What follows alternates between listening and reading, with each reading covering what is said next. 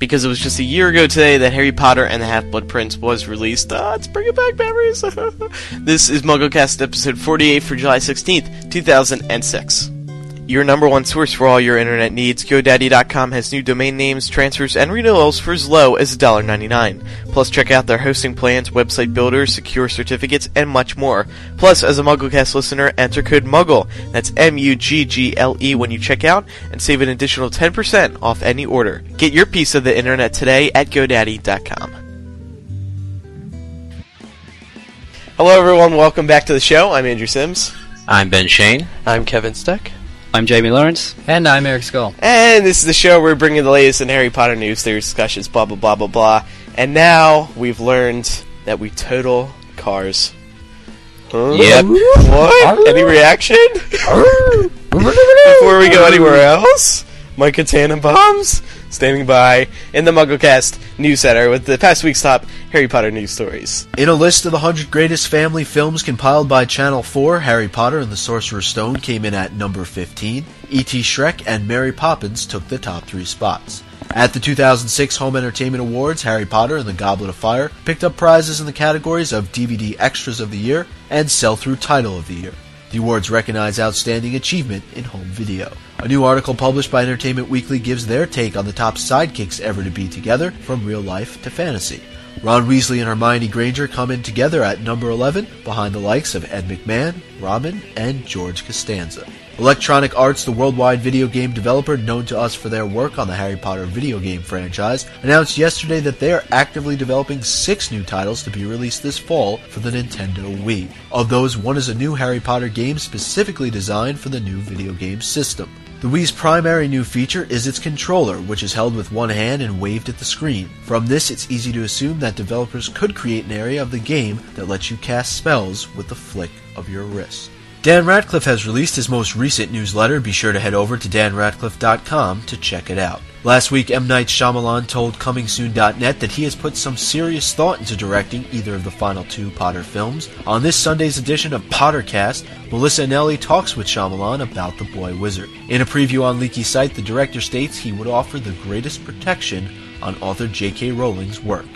Finally, an article published today in Jam Television reports that Robbie Coltrane has just wrapped up his scenes on the fifth Harry Potter movie. All filming for Order of the Phoenix is scheduled to be completed by late fall. We are officially less than one year away from the release of the fifth film. The movie is slated to be released in the United States and the United Kingdom on July 13th, 2007. That's all the news for this July 15th, 2006 edition of MuggleCast. Back to the show.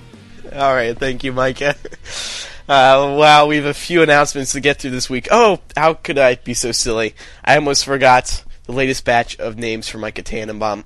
This one comes from Ryan, 18 of Virginia, who calls himself the Nickname King. Who- Get, I really like Oh, these. I thought he meant that his nickname was King, Ryan, the nickname king. not that he calls himself the nickname. I, anyway, I go. doubt it. Yeah. Okay. What do you What do you guys think of these? Micah Scope, huh? huh? Tannin in the sun, and the Bombardier. Didn't we already think of that one? I don't know. I thought I've Uh, yeah, I think we did. but interestingly I've enough, today, yes, last night, last night I went to the PO box, okay, and I open up the open up the the box and I pull out this letter and I start feeling it. I'm like, oh my gosh, it's like ten Subway gift cards, and I, I open it up and it says on it there's like a piece of what looks like bathroom tile, and it says for Micah. And Why below it says does he for like collect Micah. bathroom tiles or something? No, no, for Micah, it's like the, the top of the table. Oh right, oh, yeah, yeah, that clever. said That's for clever. Micah. that's clever. It was, it was great. I just thought I found it. So you're gonna mail that to him?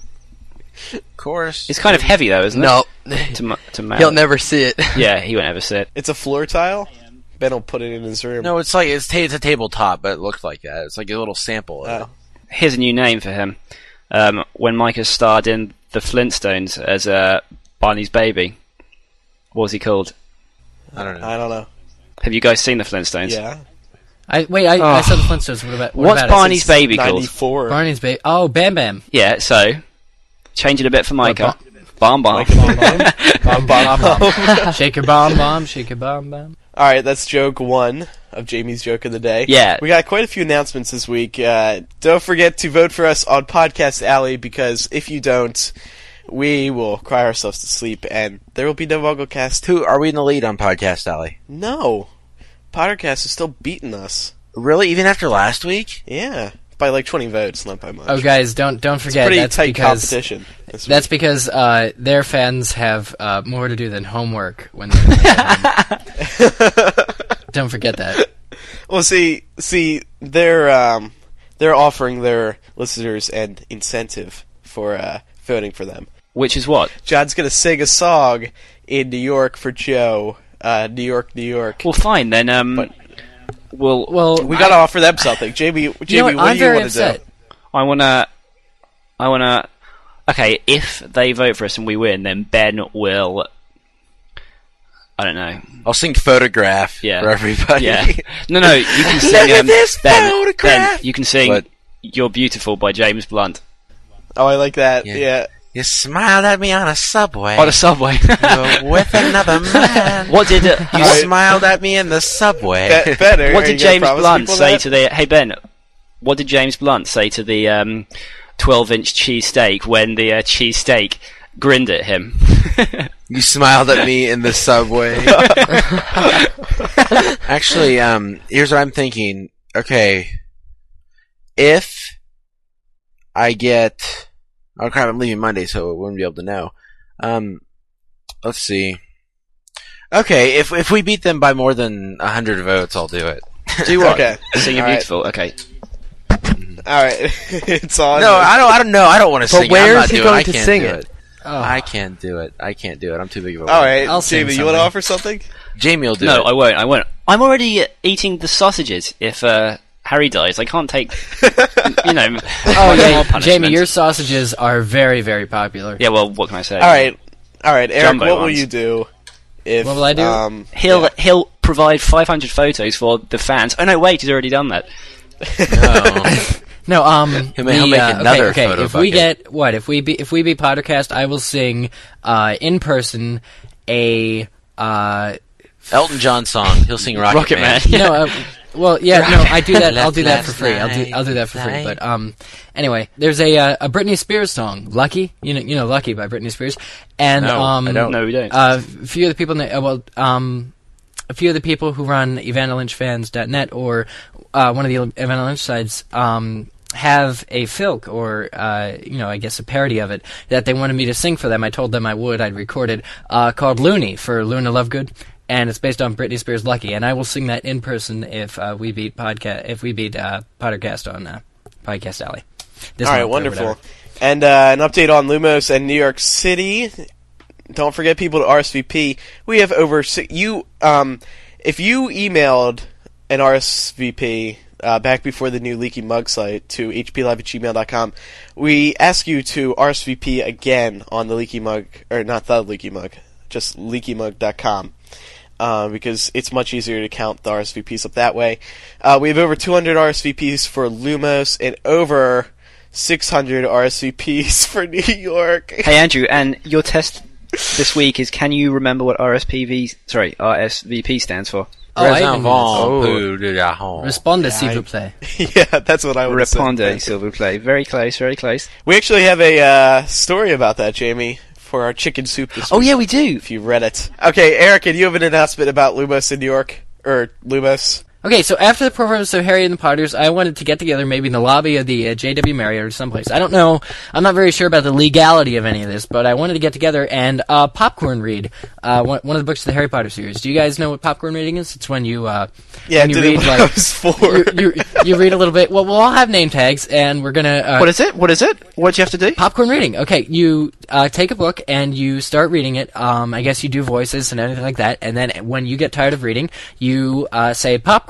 You stop reading and you say popcorn. And then you you pick someone else, and then they start reading. And the thing, the deal is, we'll have a bunch of fans who don't know each other. The key is that you don't know each other. A bunch of fans get together and they'll read. I guess it's uh, Prisoner of Azkaban. I wanted to read. and we'll just read a little bit of it. It'll be for like an hour or two after 10 o'clock or 8 o'clock um, when the Harry and the Potters is done. And we'll just hear fellow fans doing the voices of all our beloved characters and just reading the book. And it's, you know, some kind of cool, cozy reading corner with Eric and you. Super awesome Vegas magical outing that night with Eric and you. Okay, and anybody who might be interested in coming to this, please email me at gasmoney at staff.mugglenet.com.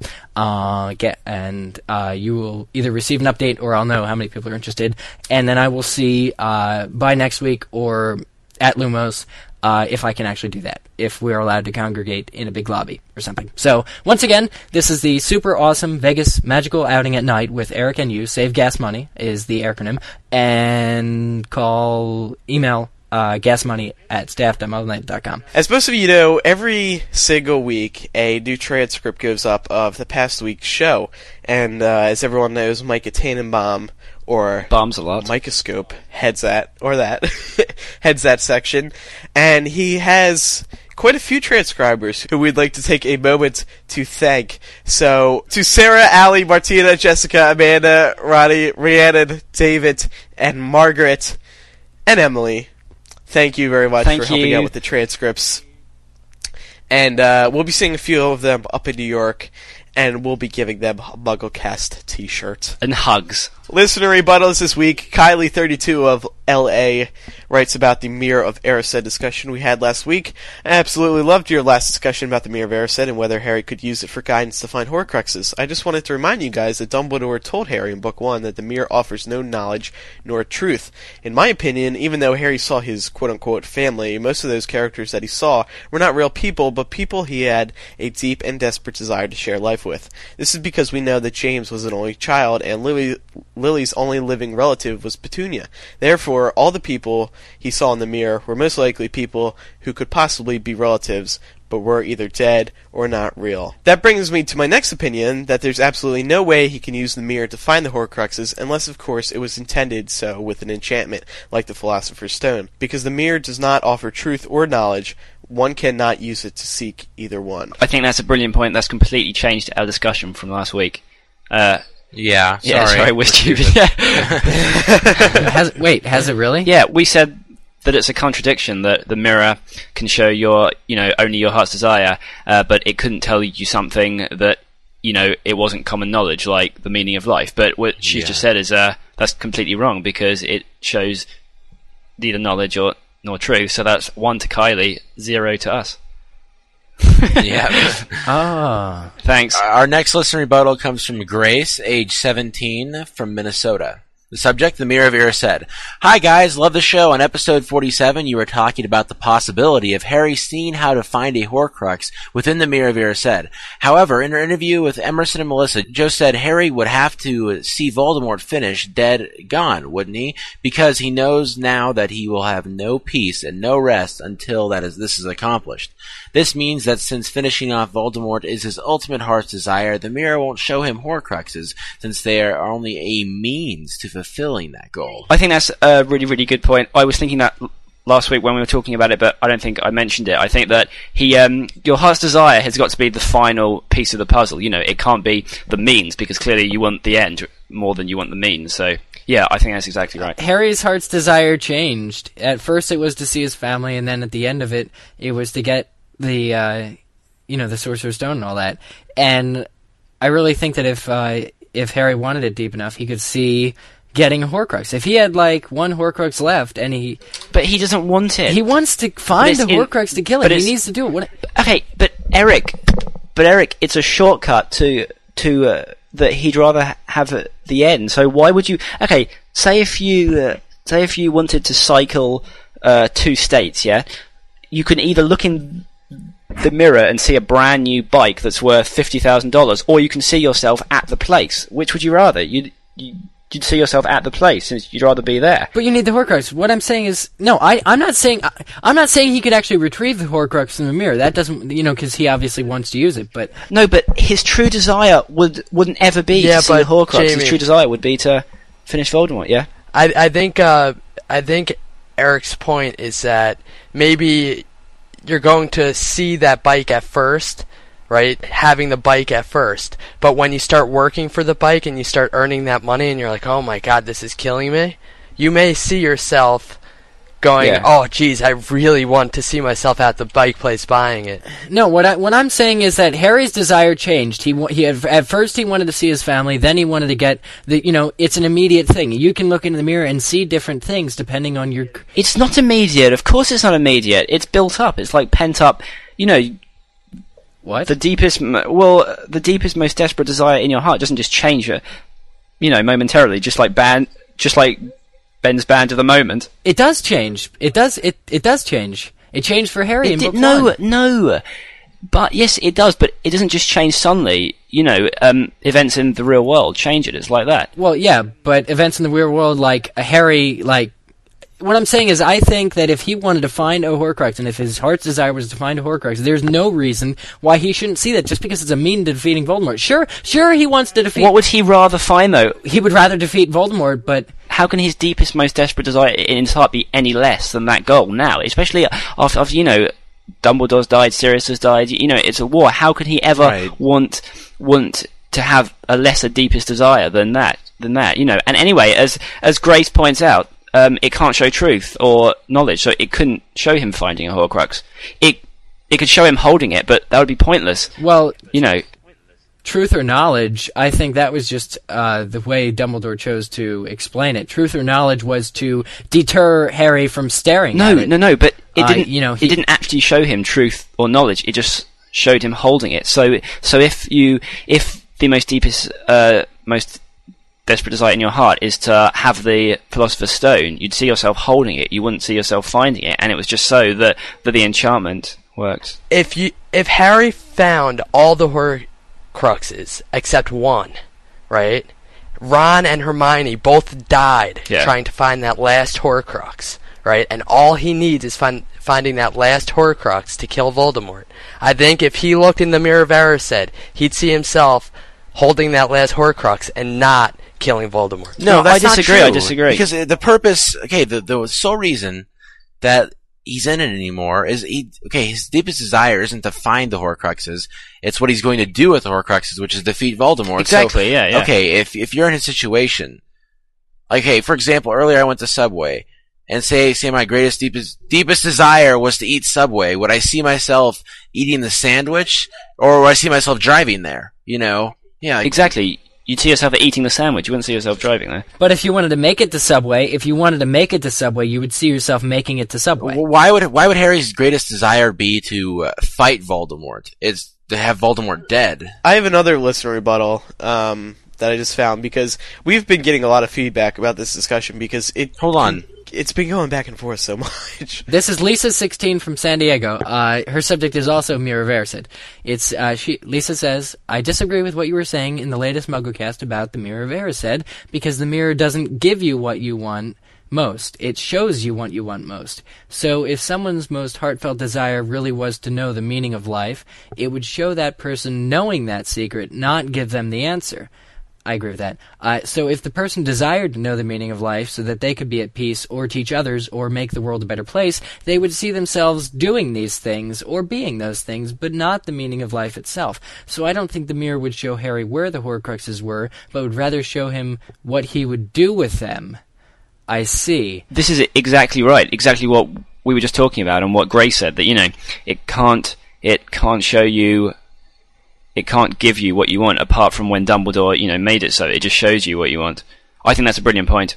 I think that's really yeah, good. well, I, yeah, I would agree with. I think this said it a little bit clearer for me, at least to understand where you guys were coming from. That it would show Harry destroying the Horcruxes as opposed to finding the Horcruxes. Though, I guess I would argue that if he really wanted to find them, and if that were his, the point she's making is that um, you wouldn't you wouldn't see yourself destroying it, you know, in the cave because the mirror can't know that it's in the cave. You just see yourself like I don't know against a white background destroying it because you know it can't show you whatever. And perhaps if you perceive the Horcrux to be say uh, a cup, then you'd see it being a cup. You know, it's your subconscious that tells you what you think it would be, so it can't actually tell you anything you don't know. It's just a projection of what you think. Our next listener rebuttal comes from Niav. age 14, from Illinois. The subject, Snape's protective instinct. In regards to episode 47, I'd like to comment on the Snape protecting the trio issue. I agree that it could be a teacher's instinct, but I personally think the Snape is isn't pure evil. He must have some compassion in him. It's hard to tell what side Snape is on, but I don't think that at this point in his life he would kill or or let die an innocent student or anyone else unless he really really had to. It's just hard for me to picture Snape that cruel. He always seemed more humane than many of the other Death Eaters. Thanks. He is. That's the thing. He's um, he's mean. He's not cruel. I think that's the distinction you've got to make. You know. I do think so.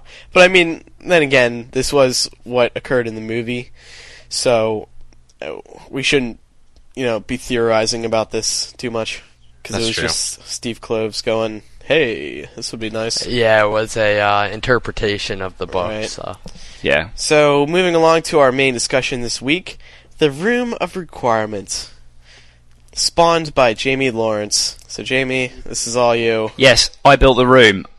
I built the room of requirement. No, no.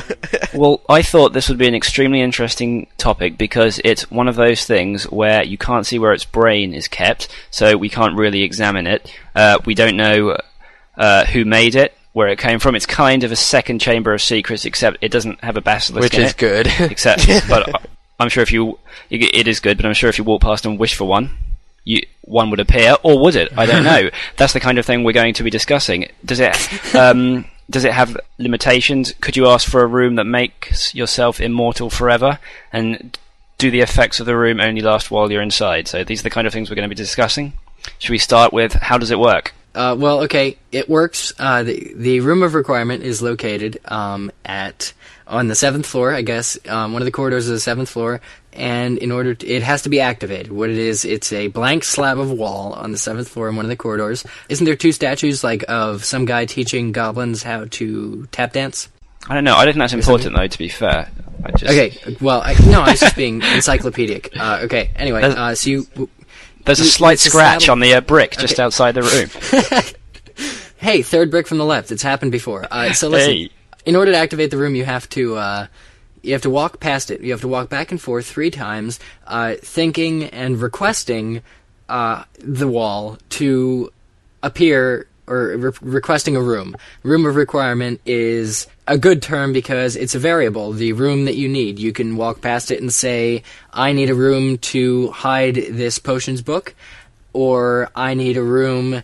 I to hide from Filch. I need a room that is equipped for teaching of defense against dark arts. That kind of thing. I need a room to snog Jamie. one of the fundamental sort of um, laws of physics and you know the world is that you can't create something out of nothing. Now, magic, you know, we've seen that the effects of conjuring stuff um, don't last indefinitely, you know, and I think it follows that the more powerful a wizard you are, or or witch, of course, um, the more complex, you know, the things you can um, conjure, and the longer time they take t- to go away. But um, it also follows that are those things that you conjure real?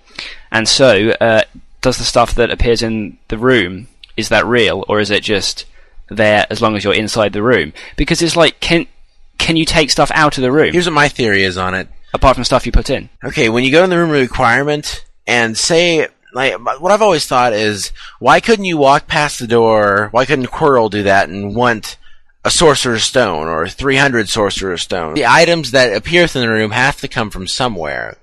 They have to come from somewhere. And so, if the item isn't readily available, you couldn't wish for 400 sorcerer's stones because, you know, that just wouldn't happen. But, you know, things like a, a whistle or You mean you think there's like a warehouse somewhere and they just pick the items from it, and it has to be in the Well, warehouse? it, it's it's magical. I mean, I think I think stock. you could. I think you. I think you could take it out of there. I mean, it, if it's minor items, I don't. There has to, of course, be some limitations on. Otherwise, you could take. You know, wish for a room full of gold, but that's not going to work. So I don't know. It's it's see, The James, the thing is, computer is, is a magical understanding, so it's beyond our comprehension. It's not going to make sense to us. So I don't know where this stuff comes from, but Why are we discussing it then? I, there's no point then. Fine. uh, Right, everyone, we're closing the show. That's enough. We're finished. I mean, so obviously it's impossible to understand how it works until until we get further information because We just don't know if you can take Right. stuff out apart from stuff you put in, like the book, or you know. But obviously, it has to have a link with something because the I mean the two cabinets. Clearly, it's. I mean, the room has to be on Earth, you know, because you can go straight from that cabinet to the one in um, Borgin and Burke. So, you know, and Burke's. it's not like a different universe, but I just don't. I don't know.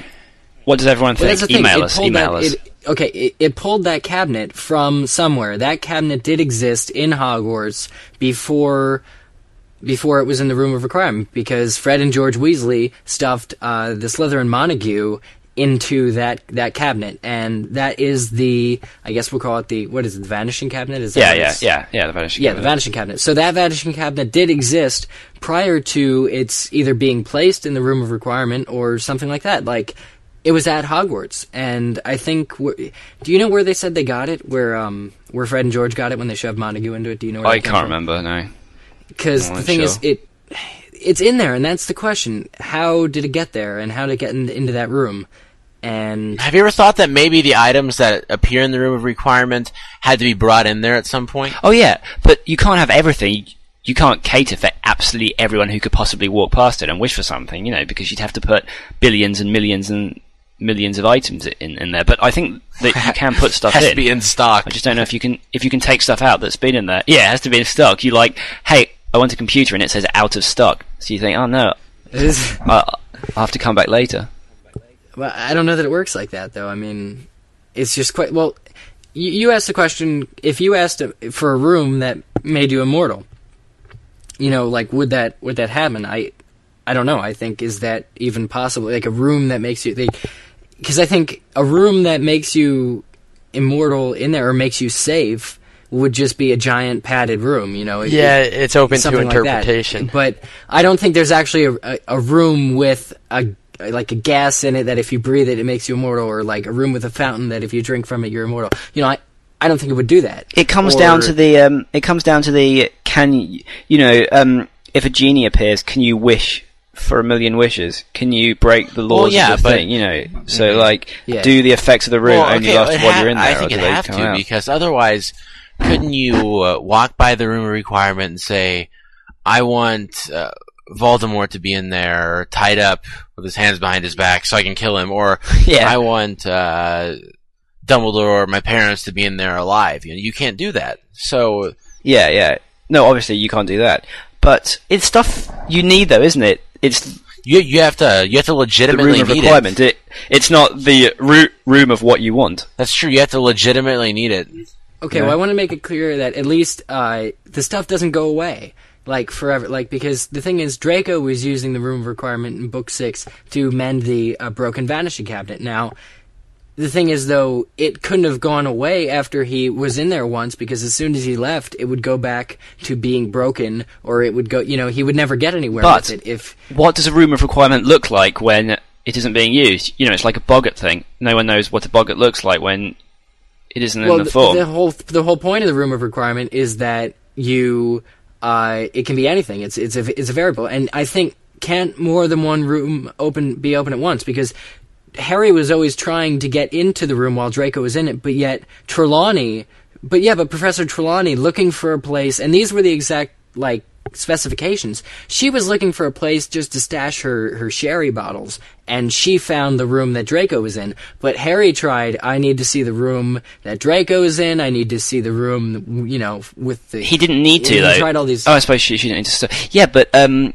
I don't think it can be used more than once. It- you know, you, you know, more than once at, at the same time because it's like um, when. but you can get into the room if it's if it's open. You can get into it. well, perhaps Draco said, "I want this room to be completely safe from Harry Potter." You know, I do not want him to be able to get in, and it would have to honour that because he said, you know, he said it first. What's interesting about the, what's interesting about the room requirement is that Joe did a lot of good foreshadowing with it in book four when uh, um, Dumbledore is telling Karkaroff or Madame About Maxime yeah, yeah, how he walked pots, into yeah. a room with uh, Yeah, chamber, chamber pots, pots. and then he can't find it again because he was up late one night looking for the bathroom and he stumbled upon a room with chamber pots. He must have known it, And he must have and, known and about also, it. If wouldn't Dobby he knows know where the bathroom is?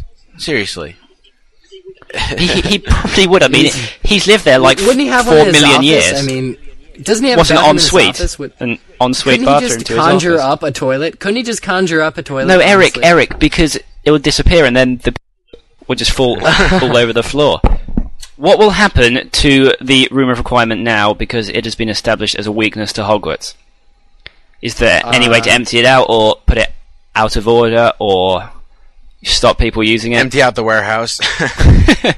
I mean, it had to be created by someone, and I would assume The that four if founders, the, probably. yeah, if the enchantment was put in place, I'm sure that it can be taken down. Away, yeah, yeah. But can it be now that Dumbledore is gone? Because Dumbledore, I mean, put it this way: Dumbledore, Dumbledore knew all those languages that Harry didn't even hear about, and I'm, I'm sure he's not the only one. But the fact is, all these enchantments, uh, you know, were put on it since you know ancient, ancient magic that you couldn't read about in books, things like Horcruxes and stuff. Yeah, but you would think that you would think as being a school that they'd have some history of what was done.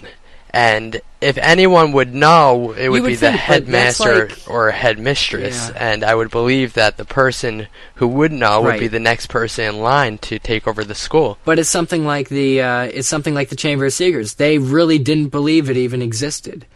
Um, Yeah, by the- until book two. Like they actually. So so wait. If anybody knew about the Room of Requirement, wouldn't they go up to it and say, "I need the Chamber of Secrets"? Or you have to legitimately need it. I don't think it can give you something. Yeah, but it couldn't give you something that's elsewhere. no, no, you don't have to need it. You well, you can. You just walk by and request it. You you walk by and request it, and then it opens. Like I think the answer is right here in the title, the room of requirement. It's like what we're Yeah, you Jamie need was it. just saying can't- earlier. Yeah, you absolutely need it. I guess. I mean, then again, did Harry need Dumbledore's army? Was that required, or a room for Dumbledore's army? You Well, know? it was just it was just a good idea where he really wanted the companionship, and they needed a place. Well, they kind of needed a place against you know free from tyranny, free from Umbridge, you know that kind of thing. Exactly, and I don't think it's that he did he need Dumbledore's army. Yeah, He and- needed well, a and room just to just practice. because you require something. So he already had he already had the army. He just required a room to practice that was private. just because you require something doesn't mean you need it, though. If you require a, a bicycle to carry out a bicycle, you know, ride across two states, that's something you want to do. It's not necessarily something you need to do. No, require and need are synonymous. Require and need are synonymous in this instance. I think they are, yeah. Well, you you want a room, you know, you want a place to hide your sherry bottles, but truthfully, nobody goes up to Trelawney's office. She could just put them underneath one of her. Well, uh, honestly speaking, do you legitimately need anything? That's what I, mean, always you- think. Yeah. No, exactly. You don't. Harry doesn't need to find the Horcruxes. He doesn't need to. The um, you know, if you don't believe in fate and stuff, he doesn't need to. Yeah. Voldemort could win, you know. But um, that leads on to asking whether Voldemort could use it to hide the Horcruxes. Could he say, "I need a room that no one can ever ever get into apart from me"? Well, see, I think I think he's too arrogant. I think that Voldemort is too arrogant to think that someone could ever figure him out. No, but could he? Could he? It's Theoretically, is it possible? no, but could he? That's the point. I don't know. It isn't about whether he would. Could he do it? But then that. It, it, but then why didn't they hold the Philosopher's Stone in there? I think it's just too unreliable. You know, the room of requirement. It doesn't seem like a sort of established thing that people use regularly. You know, it's like It's kind of like the Mirror of Erised. I mean, you can't you can't really define yeah, what its limitations are based based off what's been said in the book. pe- people don't know as well. Good point, mate. yeah, about about Voldemort and you know hiding his Horcruxes in there. Um, I don't think he he personally would have had any time at Hogwarts to hide a Horcrux in the Room of Requirement. No, but could you? Could he do it though? Oh well, well, c- could could you? I I don't know why you necessarily couldn't, but The Room of Requirement was first discovered in uh, Goblet of Fire. Is that Joe's clever way of explaining what it is? Dumbledore needed to go to the bathroom. He couldn't, for some reason, he No, but he didn't need to. He c- he could wait another two minutes or maybe five could. minutes. You know, maybe he absolutely. He couldn't. could, Andrew. Hey, He- how do no, you know how clearly- strong his bladder is? How do you know how strong Dumbledore's bladder is? He's okay, an old guy. Okay, Andrew, Andrew, Andrew, Andrew. He can clearly wait one more second, which means he didn't need to go. But at that is time. one more Or second- He absolutely needed to go. He could have just. He could have just. You know, weed all over the floor if he needed. well, that's to. the point. There would be a consequence to that. Maybe if there was a consequence to what you require, I don't. I, I, don't- I just think I think Dumbledore is more than capable of conjuring up a urinal to just to pee it. Okay, I don't or a pot or anything. As soon as after me after he mentioned the room, he knew Harry was listening at that moment, and he turned and winked at him. This whole thing was about Dumbledore telling That Harry about the room. Mm. The fact is, the, the the question is not whether or not Dumbledore actually needed to go to the bathroom, because I don't think he did. He could have conjured up. And why doesn't he have a bathroom in his office? He lives up in the top of the tower. Does every night? uh, He, he brings up a fair point. Uh, it is a fair Well, point. w- w- why why can't he just zap zap the urine out of his bladder? Yeah. But it is pensive.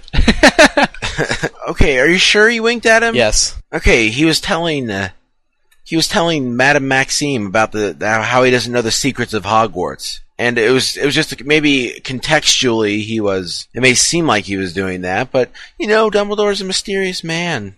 Harry found it on his own. It isn't like Harry went searching for a room that you know what I'm saying? Yeah, I know. That he Harry didn't reference that in his memory the time that Dumbledore winked at him. So Next point. Will Harry use the room of requirement to aid him in his quest in Book 7? Why or why not? I open that to the floor. the floor. I have no idea. Well, you can narrow it You down a dropped it on bit. Obviously, he's not going to use it for the Horcruxes because that's just way too easy. I mean, Yeah. Don't get into that discussion again. No. because I'm pretty sure you can't require the Horcruxes. right. No, exactly. Well, there's all there's an alternative. There's an alternative. You can just kill off Voldemort, and this is my point Yeah, of saying exactly. that there was no alternative for Dumbledore when he had to use the bathroom. Yeah. Anyway, is Harry even coming back to Hogwarts? I want him to. yes, yes, that's a dumb question. Of he course, he can still use it, though. No, he's, he's like not. an, um... Not not for the whole time. No, no, he isn't for the whole time. yeah, he's always welcome at Hogwarts. Exactly. I don't know. The room of requirement. It's it seems like. It seems like it was used twice now, and that's okay. Like that's good enough. Like they, the good side used it, the bad side used it. What it seems... Yeah, exactly, yeah. That's like asking, will uh, will Harry retrieve the potions book? Will he retrieve Snape's uh, Half Blood Prince's book?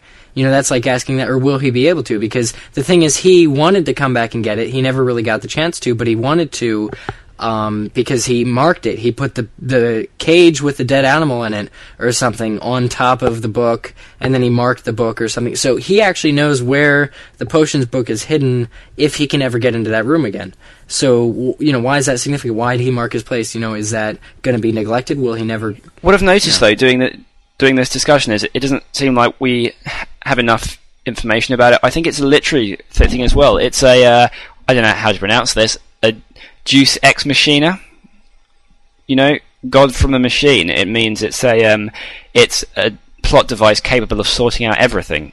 So it's like a big red button that just kills Voldemort, finds the Horcrux. You know, it's stuff like that. And obviously that can't exist, or the entire magical world would be different. The laws would be different. So um, obviously Harry can't use it just to solve everything, or the books would just be two lines long. Harry went to the room of requirement, pressed the big red button, and Voldemort died. Yeah. And then what's the second sentence? uh, The end. yeah, yeah, yeah. The end was seven seconds. No, no, no, Scar. Yeah, it, it's just Scar. end Yeah, Scar. it's just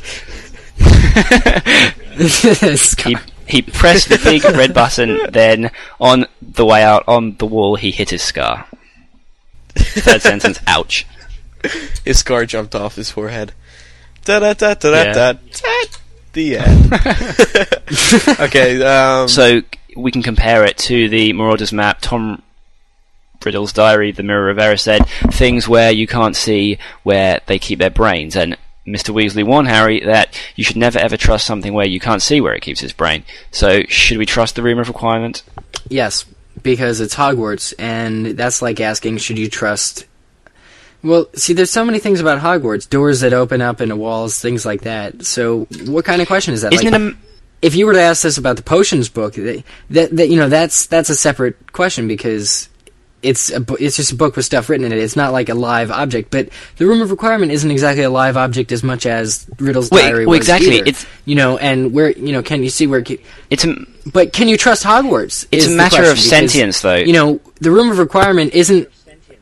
But the room of the room of requirement isn't exactly a separate entity. I mean, it is part of Hogwarts after all, and it's part of the personality of at least you know one of the four founders, assuming that they they built it. That's like you know, Don't you think it's a matter of sentience where if things are self-aware and can actually think for themselves. Like the Room of Requirement is just like a big program, really, and it gives you what you want. Well, it could be a program, or it could think for itself. Whereas Tom, you know, Riddle's diary is completely different and could respond to different things. It was much more alive than the Room of Requirement, I think. I think it's interesting too. Uh, it's got, I think it's got some kind of intelligence because you could ask just for a place to practice spells, and it would give you loads and loads of shelves of the best books, you know, and comfortable pillows to practice, you know, and that, and that kind of thing. There's some, there's some kind of because it, it gave Harry and the DA a lot more than they originally asked for.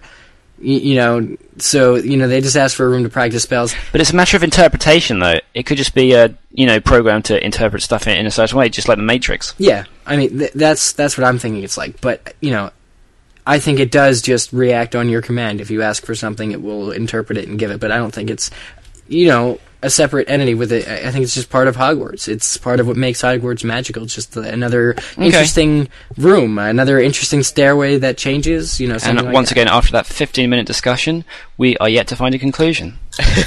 Well, that's uh, well, you you really can't because there's no real answer. The No, only person who not. has the answer is Joe. There, yeah, there's not enough information on it to. Well, what I love about recording these podcasts is that we have all this saved, and we can go back and listen to it, and we were like, and go like, oh, we Yeah. were right there, we were wrong there. This is all you know. It's like an archive of theories and stuff. So we should we should place bets on all this stuff that we talk about. So Yeah. we really should. We already have one sausage bet. Yeah, we do. Unfortunately. Now we're going to move on to a different story that we've yet to experience here on the show. Um, this comes from Jim17 of Massachusetts. About a month ago, I downloaded MuggleCast onto my MP3 player and was listening to it on my drive to work. And Laura said something that made me laugh really hard. In fact, it distracted me enough to not realize the car ahead of me was stopped. So I hit it going 50 miles per hour and totaled my Ouch. car. Luckily, I walked away with only minor cuts. Well, since it was my first car and most teens crashed their first one, last week my mom and dad got me a newer, better car in place of the old one. So I would like to thank Laura for getting me a new car. And in fact, we're running a new service. Just write in what car you want, and it'll be shipped out to you as soon as possible. But you have to prove to us that you actually crashed your, Yeah. your own car. So wait, what have we learned So, from Jim we- Seventeen? We've learned that Laura is funny. Yeah, I, I didn't. I couldn't believe it That's either. amazing. Not- not yeah. car crashing worthy, but at least. so we emailed Jim back to get more information, and his parents bought him a new Pontiac Firebird in place of his now totaled '99 Volkswagen. And actually t- attached a picture of this broken or well, this totaled Broken car. car. It's more than just I broke it. yeah. Just a little accident. Um, so we'll we'll post this on The show the website. now now we have a fun favorite segment for you this week.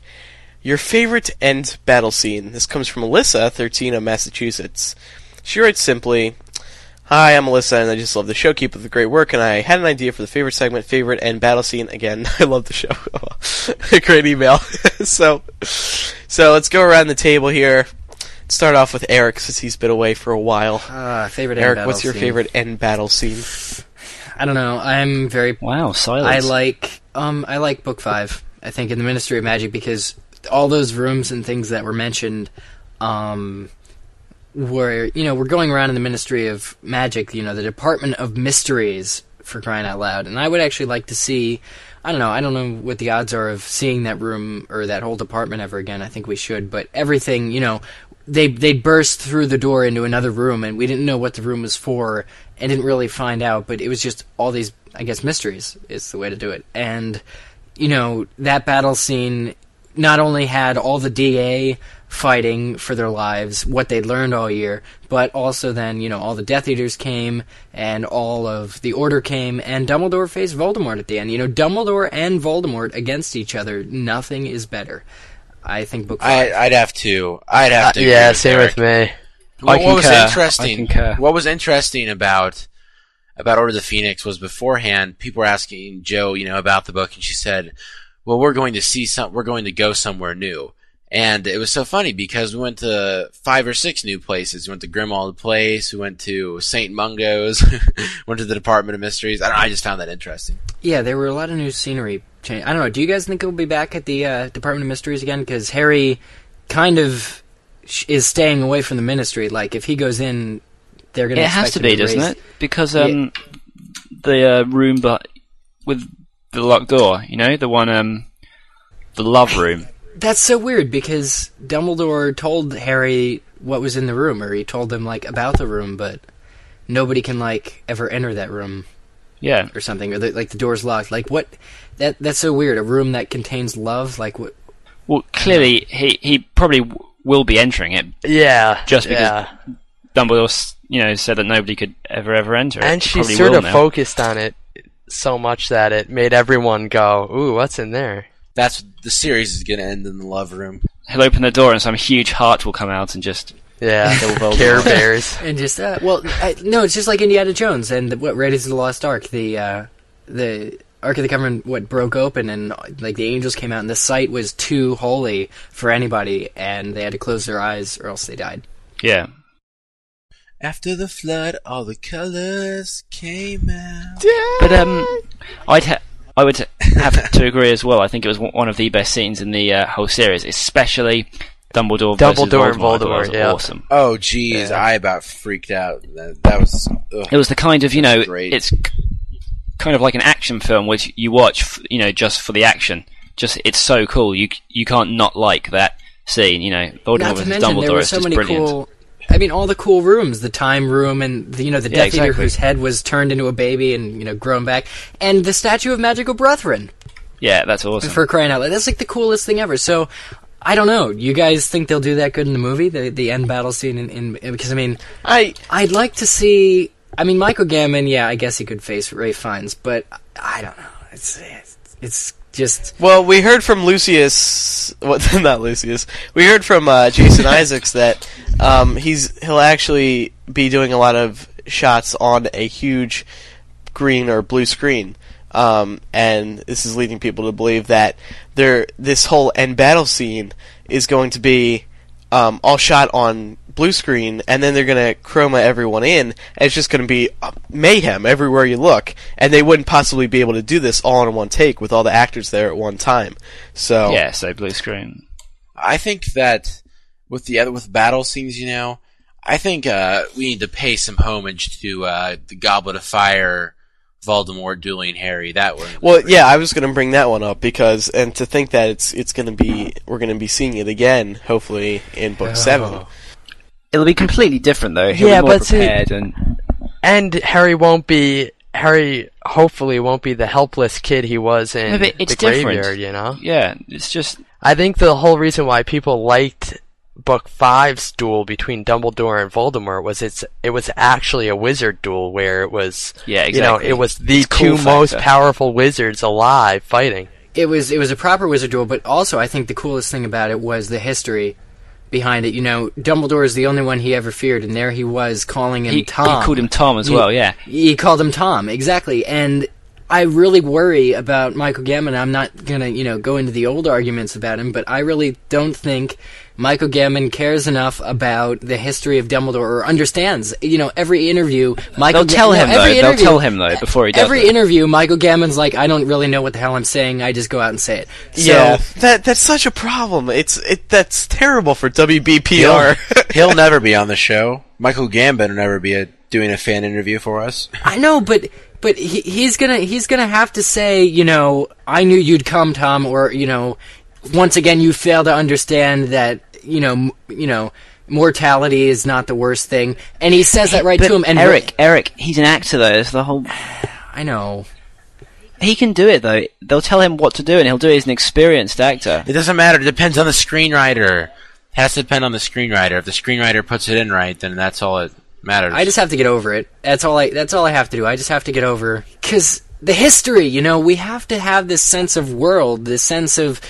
I I worried about this before Goblet of Fire came out. I worried that the movies wouldn't be tied together in the same world because of all the acting changes. the reason that this film is going to be so great is because you like like Jamie I think said you're going to have like in the book you have this huge mass duel at the end, but it's among these actors who we've seen in Prisoner of Azkaban, the film, all do a fantastic job, and now they're going to be in Order of the Phoenix all together. And these British actors really shine through. They They're really are, yeah. And whether ex- you think experienced actors. working together, I mean, with the kids and the adults, yeah, it's good. But the actors, the older actors with each other are great.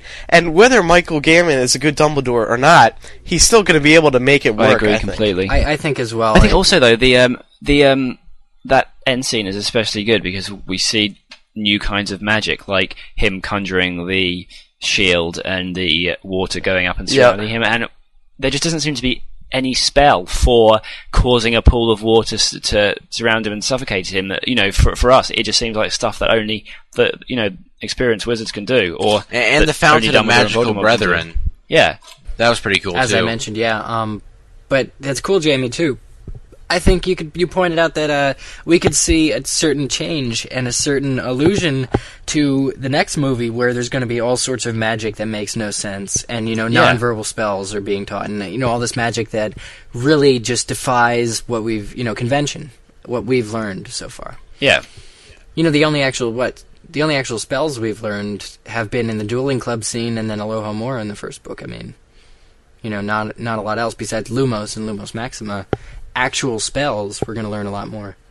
Lumos Maxima is a movie thing, Yeah, isn't it? well, it is, it is. Lum- but Lumos is in Lumos Maxima.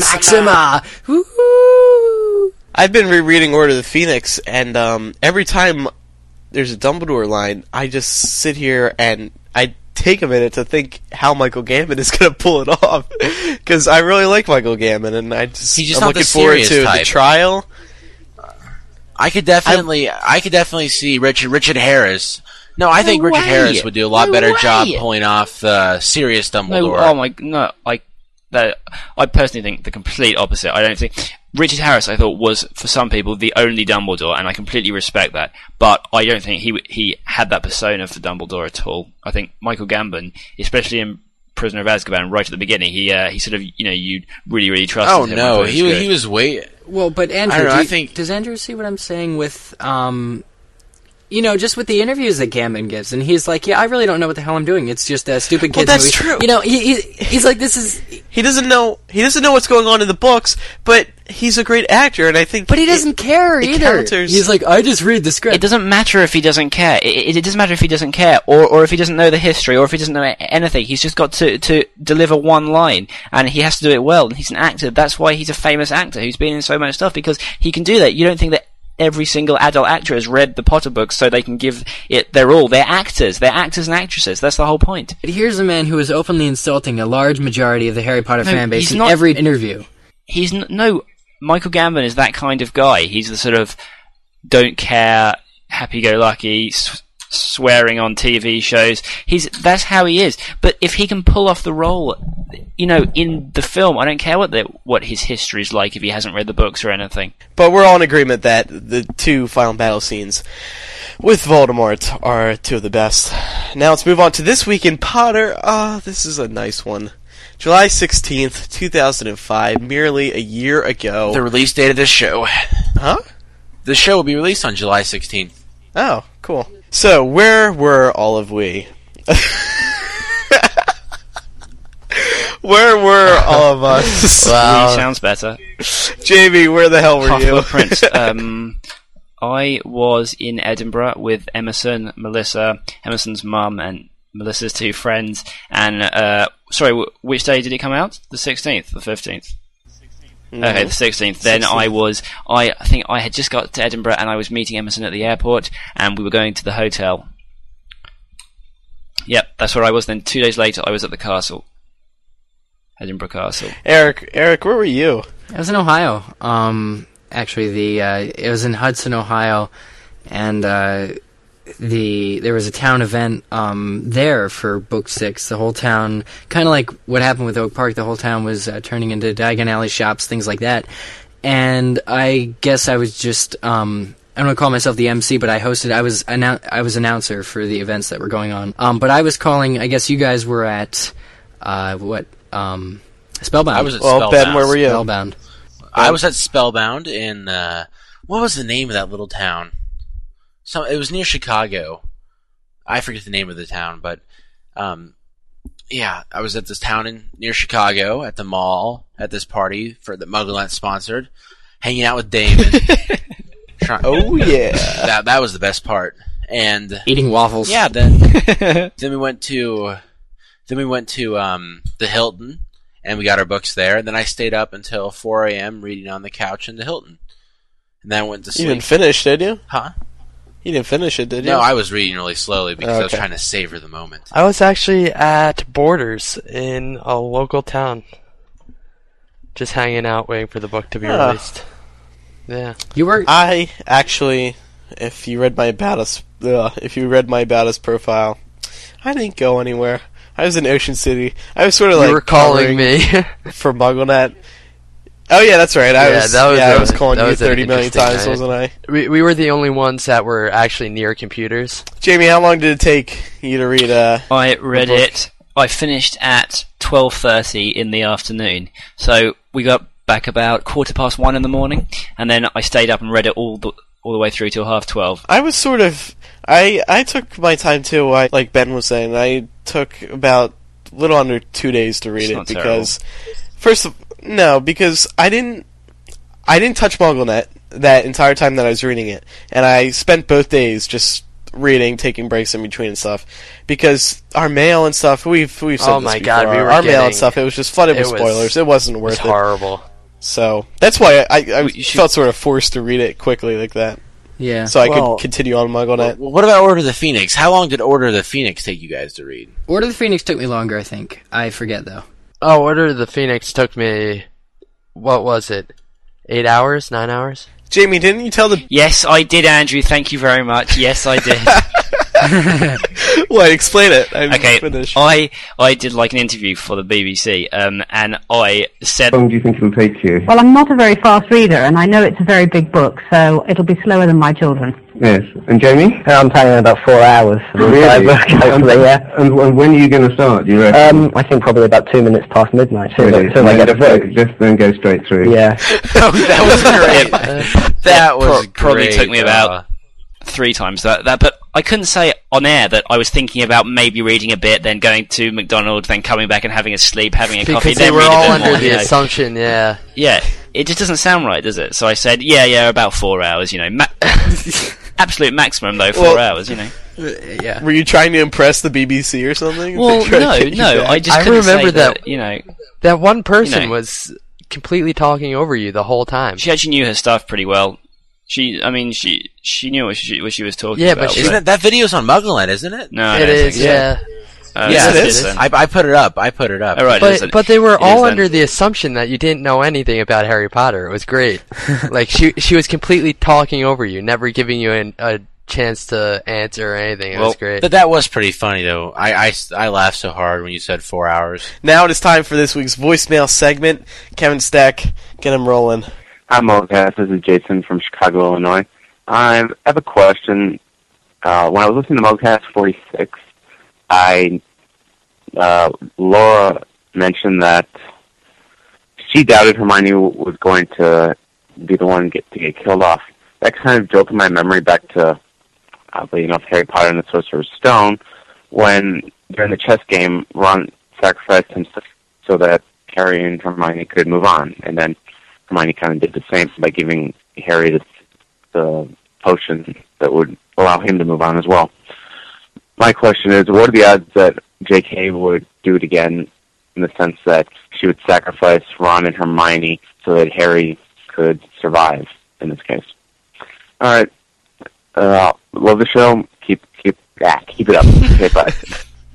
No, I like that though because Laura was saying um, she was saying the books are symmetrical. Um, so, like in the beginning, Ron and Hermione had to drop out so that Harry could move on. Perhaps in book seven, they have to drop out only in a more uh, mm, how can we put it? Uh, Morbid sense. Yeah. Morbid sense. Final sense. Final sense. yeah, What do you got? What do you guys think? I think it would be Sixth cool the no. foreshadowing from Yes. Yeah, book definitely. one to It'll book great. seven. No, I think that would be pretty uh, cool. I don't see why it's a question. I mean, isn't it? it it's been said now that uh, eventually it has to be just Harry against Voldemort. So they're going to have to fall back and let and and you know they're more than keen on just falling back and letting him take Voldemort. They want to help him out as much as they could, but they know they're not going to actually be in the very, very, very final battle between Harry. You know, the prophecy says it just has to be Harry and Voldemort, so they will drop back. They'll they'll fall back, but that doesn't you know. It doesn't though. It it just says that one has to kill the other. They could.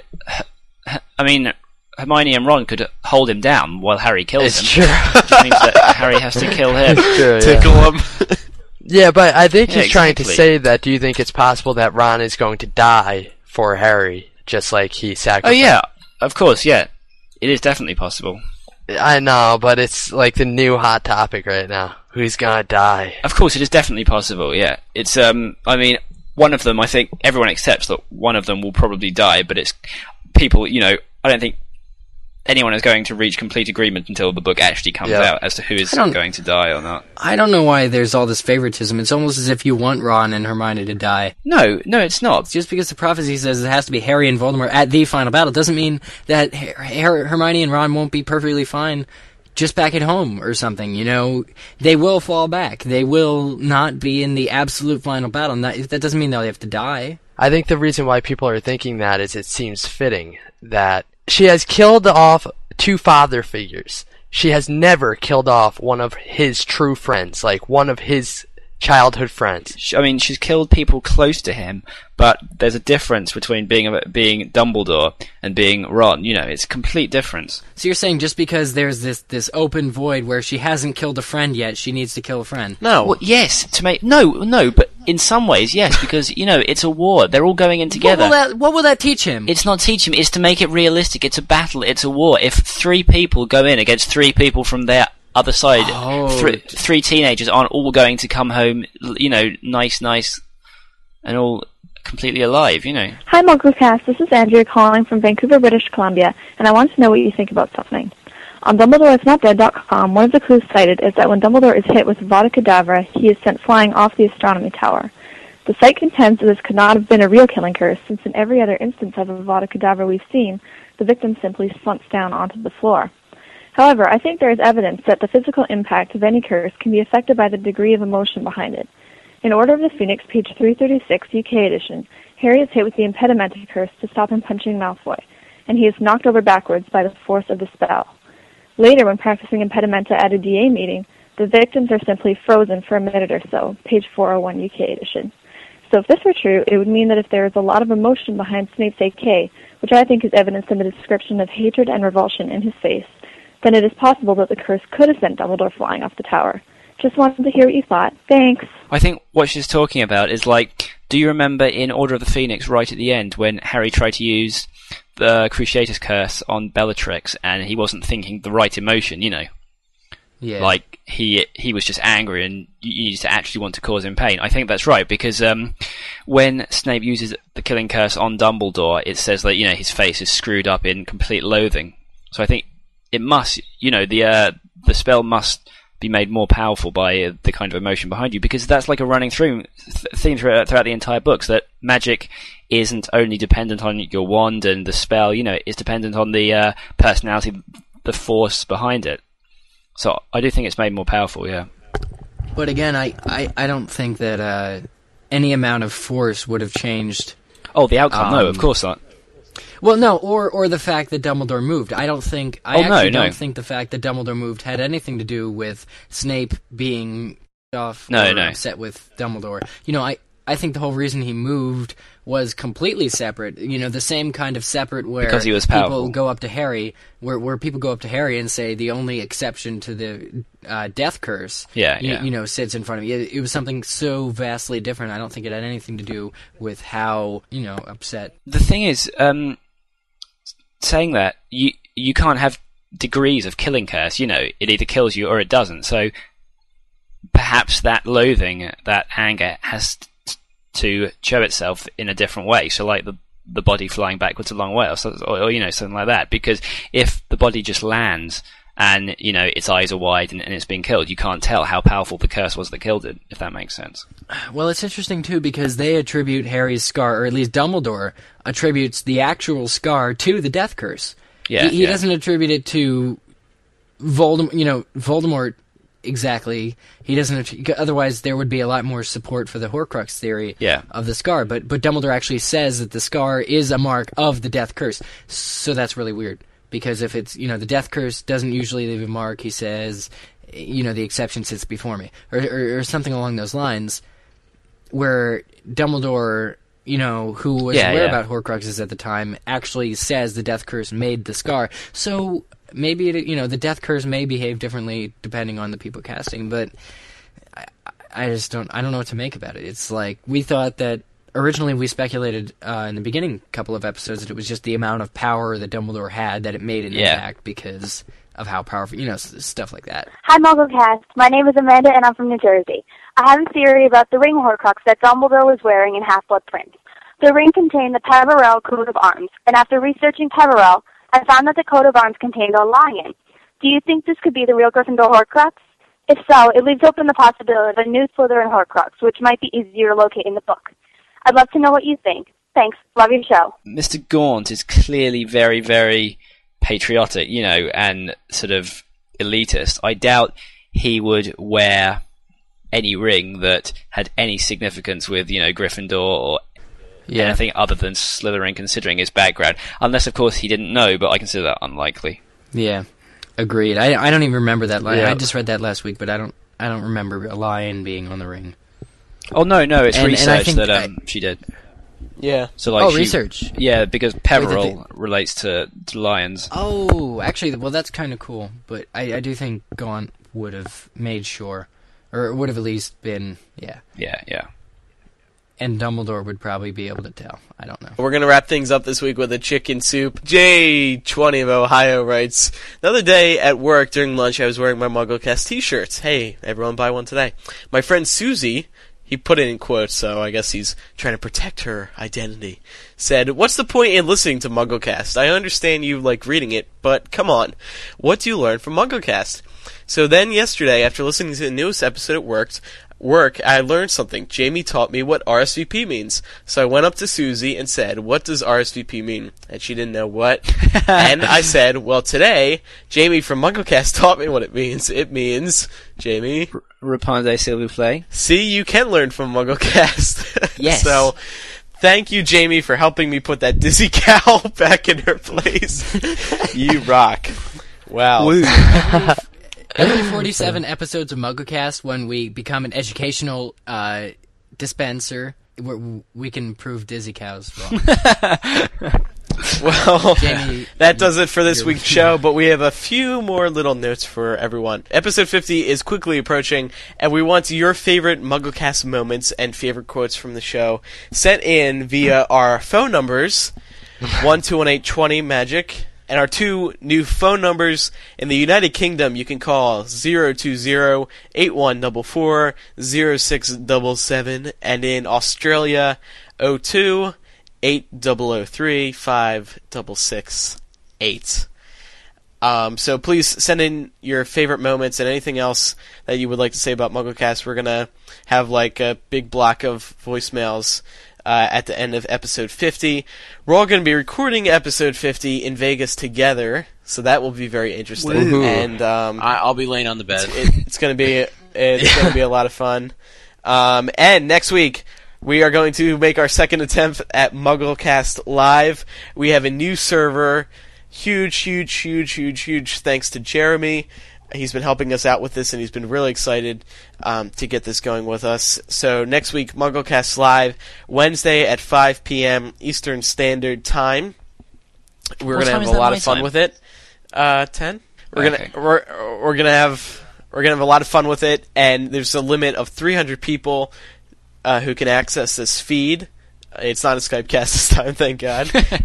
For more information, Thanks visit lot, the MuggleCast website. Yeah. Uh, so Ben, our PO box is P.O. Box 223, Moundridge, Kansas 67107. send us stuff and you get your name on the show. And send your listener rebuttals, question, comments, suggestions, complaints, whatever you want to mugglecast at staff.mugglenet.com. You can also find all our contact information on the MuggleCast website. Did I say muggle at staff.mugglecast.com? I meant at mugglenet.com. Before we go anywhere, Okay, I haven't done my joke. Jamie, Okay, so here's a nice short one. A man walks into a doctor's office. He has a cucumber up his nose, a carrot in his left ear, and a banana in his right ear. What's the matter with me? He asks the doctor. The doctor replies, "You aren't eating properly." Actually, I think said it, that's but that was pretty good. That's gonna destroy your rep. dude. Hey, it's already downhill uh, considerably. I don't think it can go any lower on the jokes. Well, Jamie, I just want to thank you real quick for coming through with your promise of doing two jokes. I mean, oh, thank you. Well, I mean, yeah. I thought I, I thought these people d- deserve two brand new, pr- previously un, you know, unheard jokes because you know I didn't say any last Yeah, week. so uh, let's okay, hear it. okay, fine. Yeah. Well, All right. there's this guy. There's this guy. He's like an international wasp expert. He knows absolutely everything about wasps. He there's nothing on wasps he, he doesn't know. One day he's walking down the street. Uh, he walks past a CD store and he sees an advert that says the best tape of wasp sounds ever. Come in and listen. And he thinks, well, I'm the international uh, wasp expert and I haven't ever heard this tape. So how how, how do they know it's the best ever? I haven't certified it. So he walks in and uh, he says to the uh, person there, listen, do you know who I am? I'm the international wasp expert. Do you think I can listen to this um, this tape and I can tell you if it is the greatest uh, tape of wasp sounds ever? So the man says, well, yeah, okay then. So he takes him over to the to the player and um, plugs him in, uh, gives him the headphones, and uh, presses play. The person listens and he and he thinks, well, I can't hear any wasp sounds at all. You know what the hell is this? So he um so he goes back to the uh, store person and says, "Wait, excuse me, but I couldn't hear any wasp sounds at all, and you told me this was the greatest wasp sound tape ever." So the uh, person says, "Well, come on then, I'll go and try again." So he goes back, plugs him in, gives him the headphones, presses play, and once again he can't hear anything at all, any wasp sounds, and he's getting extremely annoyed now because he's the international wasp expert, and you know he doesn't have m- that much time on, on, his hands. So he goes back and says, "Now listen, you know, you you really do, do have to tell me now. It's um, do you think you, you can please show me the uh, wasp sound?" So he says, "Well, yeah, we'll come on then, we'll go and try again." And uh, he goes back and he says, "Right, do you think you can stay here now? So when it goes wrong, you can, you know." You, you can see what's happening. So um, he plugs him in, gives him the headphones, presses play, and he listens to it. And, and he he says once again, "Well, I can't hear any wasp sounds at all." So the uh, store person stands there, and suddenly a, a look of dawning comprehension comes on his face, and he said, and he says, "Oh, that's why you can't hear any wasp sounds. You're listening to the B side." oh my god, that Isn't is that the best excellent. ever? On that note, I'm Andrew Sims. I'm Ben Schoen. I'm Kevin Steck. I'm Jamie Lawrence. And I'm Eric Scull, reminding you to save gas money. Ben Schoen, you're in the studio here with me next week. I Yeah. cannot wait. Monday morning, 5:43 a.m. Meet me at Wichita Midcontinent Airport. Okay, everybody be Say there. goodbye. Goodbye, everybody. Good night, Goodbye. everybody.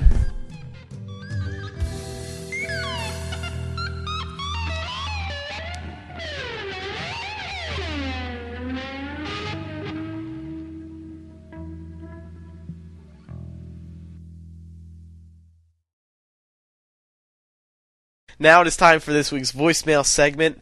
Kevin Steck, get him rolling. You roll 'em. I don't have them on. Oh I man, sent come on. Ah, jeez. Oh, I don't. Have, you're just too lazy to play them. No, I actually that don't concludes have our 'em. I have voicemails 'em for on the my week. external hard drive, which is connected to a different computer. Oh, what? Kevin Steck is disconnected now? No. Too- Okay. Oh yeah, really connected, Kevin. All right, here we go.